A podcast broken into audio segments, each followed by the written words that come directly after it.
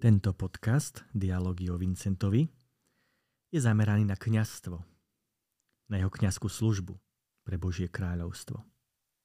V predchádzajúcom podcaste sme sa dozvedeli, že život svätého Vincenta Pallotyho bol predkaný hlbokou modlitbou a horlivou láskou.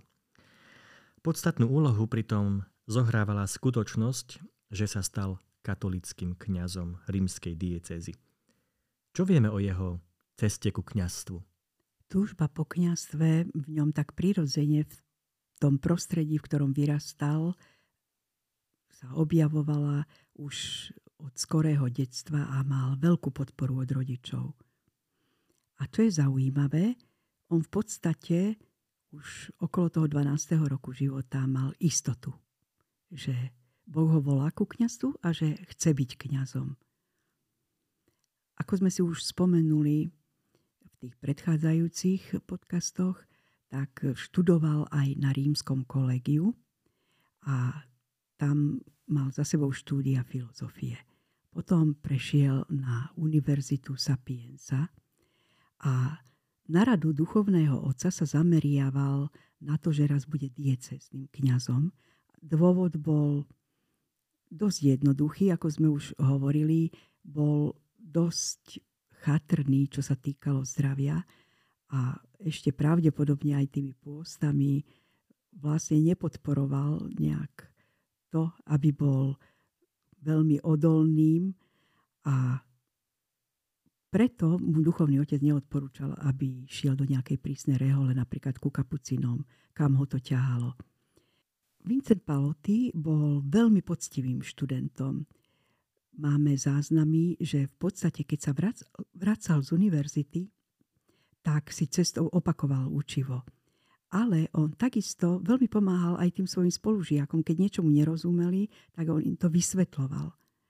A to sa mu potom neskôr veľmi zišlo, lebo ako si povieme o chvíľočku, tak vlastne tento spôsob vysvetľovania sa mu stal tak prirodzený, že nakoniec aj tak to sprevádzal aj už keď bol vysvetený kňaz študentov. A po vysviacke za diakona si napísal predsavzatie, že za každú cenu chce kráčať po ceste k svetosti. Ešte by sme si tu snáď mohli takú perličku uviesť. Vy to veľmi dobre viete, Páter, že v tej dobe, v podstate, keď sa chcel niekto stať kňazom, tak musel mať nejakého mecenáša.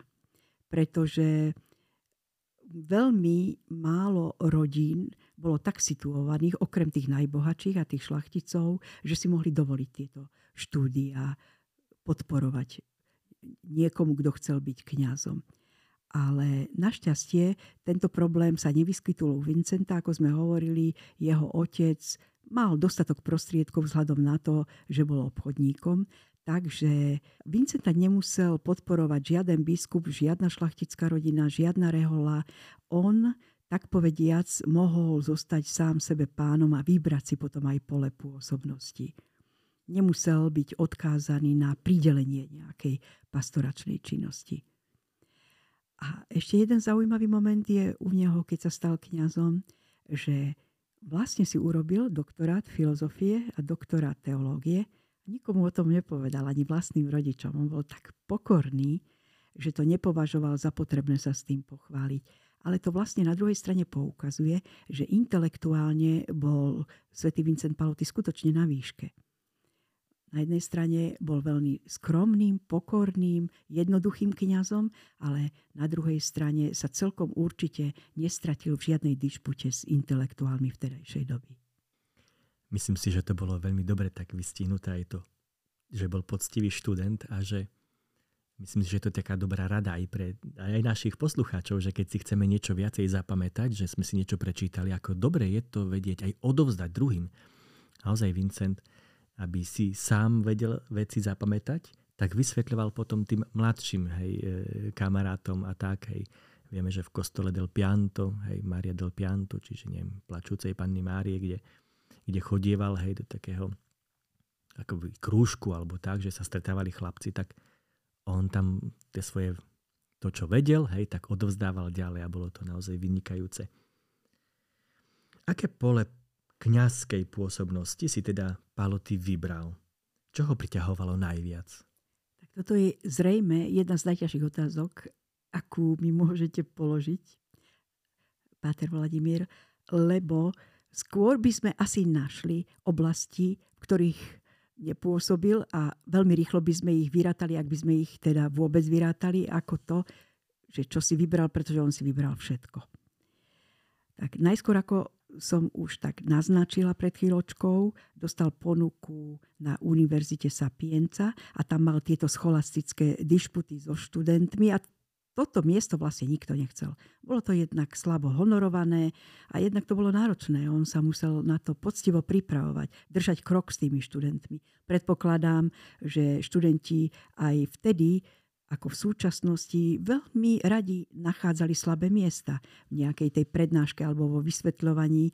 Čiže Vincent sa naozaj musel veľmi dôkladne pripravovať na tieto dišputy. Ale je zaznamenané, že študenti ho veľmi milovali, lebo jeho výklad bol jasný, zretelný, stručný, pochopiteľný a robil to až 10 rokov, čiže to bola dosť dlhá doba. Potom začal už počas štúdia za kniaza zakladať také špeciálne náboženské mládežnícke spolky. Takisto veľmi lipli na, no, na ňom mladí ľudia, pretože im preukazoval veľkú dobrotu a žičlivosť a on vlastne pomáhal pochopiť základné náboženské pravdy v týchto spolkoch.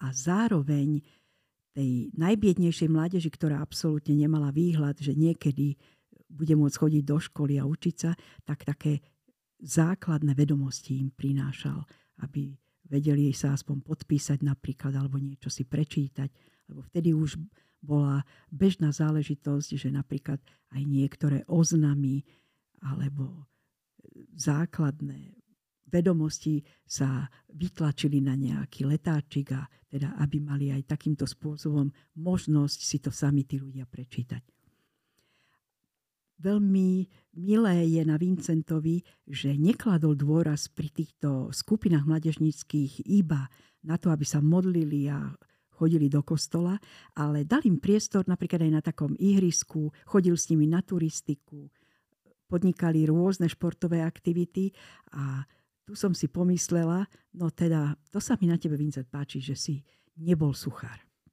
Že skrátka bol úplne normálny, prírodzený, a jedna taká milá epizóda v jeho životopise je spomenutá raz, keď boli pozvaní bratia, už jeho spoločníci na nejaký obed, pravdepodobne k nejakému šlachticovi, tak bola tam samozrejme aj pekná veľká záhrada a jeden z tých jeho spolubratov objavil tam hojdačku.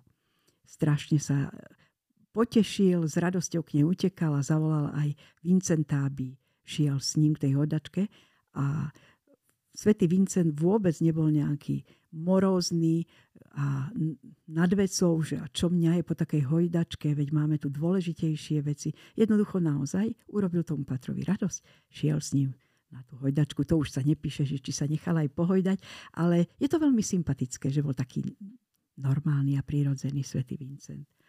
Potom vieme, že ako kňaz veľmi vypomáhal aj v rôznych hospicoch v Ríme a napríklad aj na vyslovný pokyn a želanie pápeža prevzal duchovné vedenie nemocnice, ako ste to už spomínali, tú vojenskú nemocnicu, že tam zaviedol taký modlitebný program, že aj kláštorín mohli závidieť. No a najtypickejšie bolo vo všetkých týchto oblastiach pre svätého Vincenta to, že si zobral na starosť tie najťažšie miesta, kde bolo najviac odpovedností, ktoré boli najviac skryté pred ľudskými pohľadmi a vďačnosťou ľudí a ktoré boli napríklad aj najmenej platené. Potom, ako zaujímavo začínal s duchovnými cvičeniami. Samozrejme, že na začiatku nemohol hneď začať robiť a poskytovať duchovné cvičenia, pretože to bolo vyhradené len tým, tak povediať, najostrielanejším a najhlbšie duchovne založeným pátrom v Ríme, respektíve kňazom v Ríme. Takže najskôr pomáhal organizačne, potom ho poprosili niektorí kňazi, aby im pomohol so spovedaním pri tých duchovných cvičeniach. A keď videli, ako hlboko v ňom pôsobí Božia milosť a ako ho vedie Duch Svety, tak potom postupne mu už vlastne prenechávali aj vedenie tých duchovných cvičení a tejto úlohy sa zhostil veľmi často, nielen medzi bežnými veriacimi ľuďmi, ale ako som už raz spomenula, najmä medzi šlachticmi a tou vyššou spoločenskou vrstvou. A vlastne takto títo ľudia Vincenta hĺbšie spoznávali, mali k nemu dôveru a neskôr, keď Vincent potreboval veľmi veľa finančných prostriedkov na budovanie svojho diela, tak toto bol jeden z hlavných zdrojov ako mu poskytovali tie peniaze. Čiže aj tu sa pán staral. Ešte by som možno spomenula, že sám svätý Vincent neprikladal sebe veľkú dôležitosť, že on vedie tie duchovné cvičenia, ale vždy zdôrazňoval, že najdôležitejšiu úlohu v každých duchovných cvičeniach zohráva Božia milosť. Svetý Vincent bol aj veľmi vyhľadávaným spovedníkom. Ľudia sa o ňom vyjadrovali, že Jednoducho v ňom prebývala nebeská dobrota a prejavoval nesmierne milosrdenstvo hriešníkom. Nebol taký ako väčšina kňazov toho obdobia aj v Ríme, že prejavovali len veľkú prísnosť a odsudzovali tých ľudí. No ale svätý Vincent mal v tomto aj, tak povediať, veľkú výhodu, pretože pán ho obdaril zvláštnym darom, že on vedel čítať v srdciach tých penitentov. Ale na druhej strane dokázal veľmi rešpektovať individualitu každého človeka. Spovedával do neskorého večera a jemu sa nemohlo jednoducho stať, že niekoho poslal domov bez svetej spovede. Potom ešte asi stojí za zmienku, že bol aj spovedníkom pápežov, kardinálov a samozrejme aj tých mnohých šlachticov, teda príslušníkov vyšších vrstiev. A ďalším polom pôsobnosti bolo to, že viedol rozličné semináre. Jednotlivé štáty posielali tých najlepších študentov potom na nejaké ďalšie štúdia aj do Ríma a bol tam napríklad seminár škótsky, írsky, anglický, grécky. Aj tam mal na starosti všetkých týchto bohoslovcov, bohoslovcov viedol ich. Potom bola tu kongregácia pre šírenie viery, čo bol vlastne misijný seminár. Tam dostal priamo poverenie od pápeža, aby viedol bohoslovcov a ako sme si spomenuli, ešte tam bolo aj rímske kolegium. A takisto formoval bohoslovcov. Čiže istom období v Ríme vlastne ani neestoval kňaz, ktorý by nebol poznačený formáciou svätého Vincenta. To malo veľký význam potom aj do budúcnosti. Určite áno. E, ja tak dodám k tomu, že aj dodnes e, v rímskom seminári je kaplnka svätého Vincenta Palotyho. Bol to naozaj taký špirituál, teda duchovný vodca tých mnohých seminárov a myslím si, že keďže tam prichádzali z, takmer z celého sveta, hej, tí bohoslovci, a ako sa hovorí o Vincentovi, že predbehol dobu o 100 rokov pred, pred koncilom, s tými novatorskými myšlienkami z toho lajkátu a apoštolátu lajkov, tak myslím si, že to bolo dobré, dobrá príprava na druhý vatikánsky koncil, keďže, keďže najčastejšie z tých, ktorí tam študovali niekde v Ríme, tak sa stávali potom aj neskôr nejakí monsignori, biskupy, ehm, čiže boli vo vedení cirkvy, čiže tieto myšlienky mohli potom odozdávať ďalej a, a myslím si, že toto malo veľký vplyv na, na to, čo sa udialo na druhom ekumenickom vatikánskom koncile. To bolo úžasné, že takáto bola Božia prozreteľnosť. A aké nevyspytateľné sú skutočne tie Božie cesty. Ešte by som snáď spomenula, že veľkým poľom pôsobnosti bola aj duchovná správa vo väzniciach a to sme už hovorili o tom, ako dokázal aj tých najzatvrdnutejších hriešnikov vlastne obrátiť aj v tých posledných chvíľach života k Bohu. Že olutovali všetko to, čo bolo v ich živote zlé. No vieme, že bol aj e, Svetý Otec ho teda vďaka alebo na prozbu e, kráľovstva neapolského bol vymenovaný vo svojom kňastve aj ako rektor kostola Ducha Svetého. To bol vlastne kostol pre Neapolčanov. A teda bývali tam neapolskí kňazi, nikto z nich nebol menovaný na toho rektora.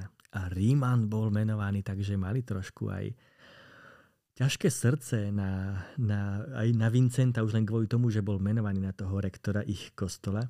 Vieme, že aspoň v životopisoch sa uvádza, že tento kostol bol veľmi zanedbavý, zanedbaný. V niektorých podcastoch už bolo povedané, že často kňazi žiaľ vyhľadávali to svoje pohodlie, takže to bol aj často kostol dosť akože nielenže zanedbaný, ale často zatvorený.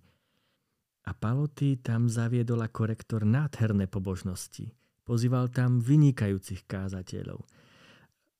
A samozrejme, že potom prišla aj tá žiarlivosť a aj šikanovanie týchto neapolských kňazov. Tak eh, áno, priblížili sme si teda, ako sa Vincent stal kňazom. Nazreli sme na nebývalý rozsah činností, ktorý, ktoré mal. Ako však prežíval to svoje kňazské poslanie, keď mu iní hádzali tie tzv. polená pod nohy. V jednom liste sa vyjadril svätý Vincent, že zmyslom života nie je, aby krásne a príjemne plynul, aby bol bez ťažkosti a prekážok a s veľkými úspechmi podľa našich predstav. Podľa neho dôležité bolo iba jediné – chcieť plniť Božiu vôľu. Áno, mal veľa neprajníkov, ako ste načrtli aj tých neapolských kňazov, ktorí na neho žiarlili, ale svätý Vincent považoval všetkých neprajníkov za nástroje, ktoré nás približujú ku Kristovi. A ako sami neapolskí kňazi, keď už začal ten proces v podstate blahorečenia, ešte vlastne aj predtým, keď išlo len o to vyhlásiť Vincenta za ctihodného, tak svedčili samotní tí neapolskí kňazi, že svätý Vincent sa vždy voči ním správal s veľkou úctou a dobrotou. Oni ho doslova šikanovali, lebo napríklad ukrývali pred ním veci, ktoré potreboval svätý Vincent na svetú omšu, alebo nechali mu také malinké sviečočky, že ani počas tej svetej omše nehoreli, alebo na poslednú chvíľu musel zháňať liturgické rúcho a preto aj svätý Vincent viackrát meškal. Oni ho potom ohovárali, že si nedôsledne plní povinnosti a v podstate to sami zapričinili. A toto ma na Vincentovi zo začiatku až tak odstrašovalo, že vlastne prečo sa nebránil, ale len aspoň v rámci tej normálnej spravodlivosti. Že prečo toto dopustil že z nášho pohľadu dnešného človeka vlastne nie je správne, keď sa necháme šikanovať. No a potom som si ho tak sama pre seba aj nazvala, aj som to párkrát tak spomenula, že je vlastne pravdepodobne najväčším patronom šikanovaných, svätý Vincent, pretože to by málo kto zniesol u nás súčasníkov, aby bez reptania, s pokorou, s úctou a s, s takou samozrejmosťou prehliadal takéto veci. Ale on bol dosť silný na to, aby to zvládal. Myslím si, že to nie je návod, Páter, pre našich dnešných poč- teda poslucháčov, aby sa nechali šikanovať. Že to skôr tam vidíme tú veľkú silu pôsobenia Ducha Svetého, že to dokázal takto prijať. Čo myslíte? No on to príjmal s láskou. On chcel ukázať, že, že miluje Boha aj takomto šikanovaní, aj vtedy, keď mu robia zle. Hej, čiže to je tiež také veľké a hlboké. Z druhej strany áno, nemôžeme nikdy požadovať, že by dneska sme sa nechali takto šikanovať. Treba sa určite ozvať. Dobre, Vincent sa síce neozval, ale vieme, že sa ozývali ľudia, ktorí to videli a priniesli to patričným, povedzme, úradom alebo samotnému kardinálovi vikárovi Ríma a, a ten už zakročil. Ten už zakročil. Čiže tam bolo aj niekoľkokrát napomínanie týchto neapolských kňazov. Lebo to naozaj ako presahovalo aj všetky medze, keď e, treba, ako už to bolo povedané, že neposlal nikdy nikoho preč bez toho, aby ho nevyspovedal, teda keď o to žiadali spovedať, tak e, aj spovednicu mu dali pred kostol. Čiže to naozaj prekračovalo tie medze. Čiže to len potvrdzuje hĺbku duchovného života svätého Vincenta Palotio, ako dokázal pristúpiť k tomuto problému a potom ako to aj všetko preklenul. Ako vravíte, sám pán Boh sa potom nakoniec postaral o to, aby to šikanovanie skončilo. A svätý Vincent Paloty mal veľkú túžbu, aby sa prehlboval duchovný život kňazov, Napríklad navrhol, aby mávali spoločné stretnutia, bývalo to údajne vo štvrtok a tam si vlastne preberali to nedelné evanielium a urobili si úplne konkrétne predsavzatia. Čiže to bolo úplne tiež nevýdané, neslýchané v tých v pomeroch a teda v tých časoch. Ako sme už hovorili, tak mal svätý Vincent Paloty dar že vedel čítať v ľudských srdciach a že on mal vlastne jasné poznanie aj mnohých budúcich udalostí. Čiže on vedel nádherne tých ľudí v plnej síle Božej milosti viesť ich duchovným životom. Takže bolo toho neskutočne veľa, čo ako kňaz svätý Vincent Paloty, ako padre Palota dokázal v tom svojom živote urobiť pre Rím a pre veriacich v Ríme. Milí poslucháči, ktorá vlastnosť svätého Vincenta ako kňaza zvlášť vyvoláva vo vašej duši obdiv a prečo?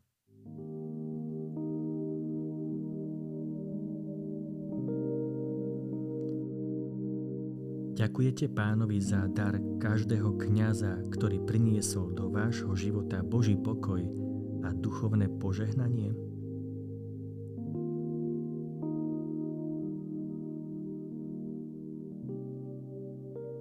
Čo na to vraví dobrovoľnička Eva? Mňa osobne svätý Vincent fascinuje tým, že prejavoval takú nesmiernu otcovskú dobrotu a milosrdenstvo voči hriešnikom. Vlastne to isté robí v súčasnosti náš pápež František. A v tej dobe bolo úplne bežné, že mnohí klerici sa povyšovali nad obyčajných ľudí a to bôž nad veľkých hriešnikov, mali od nich veľký odstup, pohrdali nimi a, a ich veľmi prísne súdili. Takže Padre Palota bol vlastne taký nevýdaný zjav vo vtedajšej kňazskej službe na vtedajšej kňazskej scéne. Ale myslím si, že tak ako sa to niektorým možno vtedy nepáčilo, ako on, ako kňaz mal takýto vrúcný vzťah a prístup k hriešníkom, že žiaľ, dnes sa to opakuje aj na príklade nášho svätého otca Františka. Tiež to niektorým nevyhovuje, že má až také otvorené srdce a toľko lásky a porozumenia voči hriešnikom. A čo sa týka ešte tej vďačnosti za kňazov, áno, mám taký zvyk, že pravidelne v modlitbe ďakujem za všetkých kňazov aj za ich duchovnú službu, zvlášť ktorú mne preukázali. A myslím si, že vďačnosť má byť prírodzený postoj veriacich ľudí je to povinnosť každého kresťana modliť sa za kňazov. Samozrejme, najmä za tých, ktorí nám preukazujú akékoľvek duchovné dobro. thank you